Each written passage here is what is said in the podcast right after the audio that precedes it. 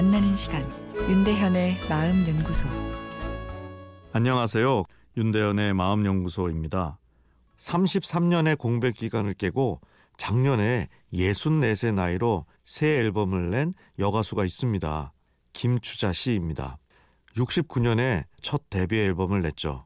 듣다 보면 아니 어떻게 그 당시에 이런 느낌의 노래를 불렀을까 놀라운데요.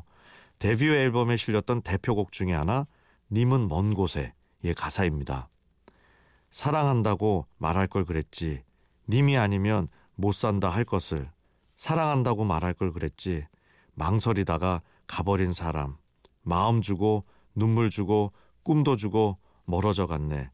님은 먼 곳에, 영원히 먼 곳에, 망설이다가 님은 먼 곳에. 내가 지금 사랑을 하고 또 이별을 하지 않았어도 조용히 따라 부르다 보면 절절해집니다. 누구를 사랑하고 싶은 욕구는 우리 마음 깊숙이 담겨있는 목마름이기 때문이겠죠. 그런데 이 목마름은 사랑을 한다고 해서 또 채워지지 않는 이중성을 갖고 있습니다. 사랑을 하지 않아서 생긴 이차적 결핍이 아닌 사랑의 욕구를 만드는 본질적인 공허이다, 이렇게 생각되는데요. 공허와 외로움이 없다면 사랑을 노래할 일도 없겠죠. 한 회식 자리에서 봄이 되니까 너무 연애하고 싶어요라 한 여자분이 이야기하니 맞은편의 여성분도 저도요, 너무 연애하고 싶어요라 응대합니다.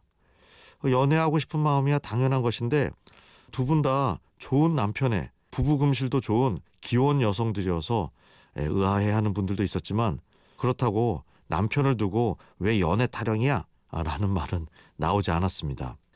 정말 누구랑 연애를 할 생각이 있는 것이 아니라 연애하고 싶은 마음, 사랑한다고 말할 걸 그랬지 후회하는 마음, 우리 내면에 있는 본질적인 공허로 인한 자연스러운 감정의 흔들림이란 걸 알기 때문이었죠.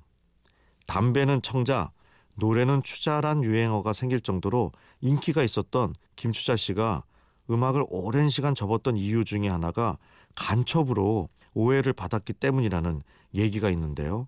거짓말이야 라는 노래를 부를 때 허공을 가르는 그녀의 독특한 손동작이 북한에 보내는 신호가 아니냐면서 실제 조사까지 받았다고 합니다.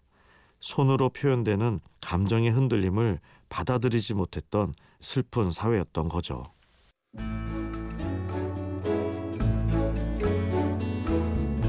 윤대현의 마음연구소, 지금까지 정신건강의학과 전문의 윤대현 교수였습니다.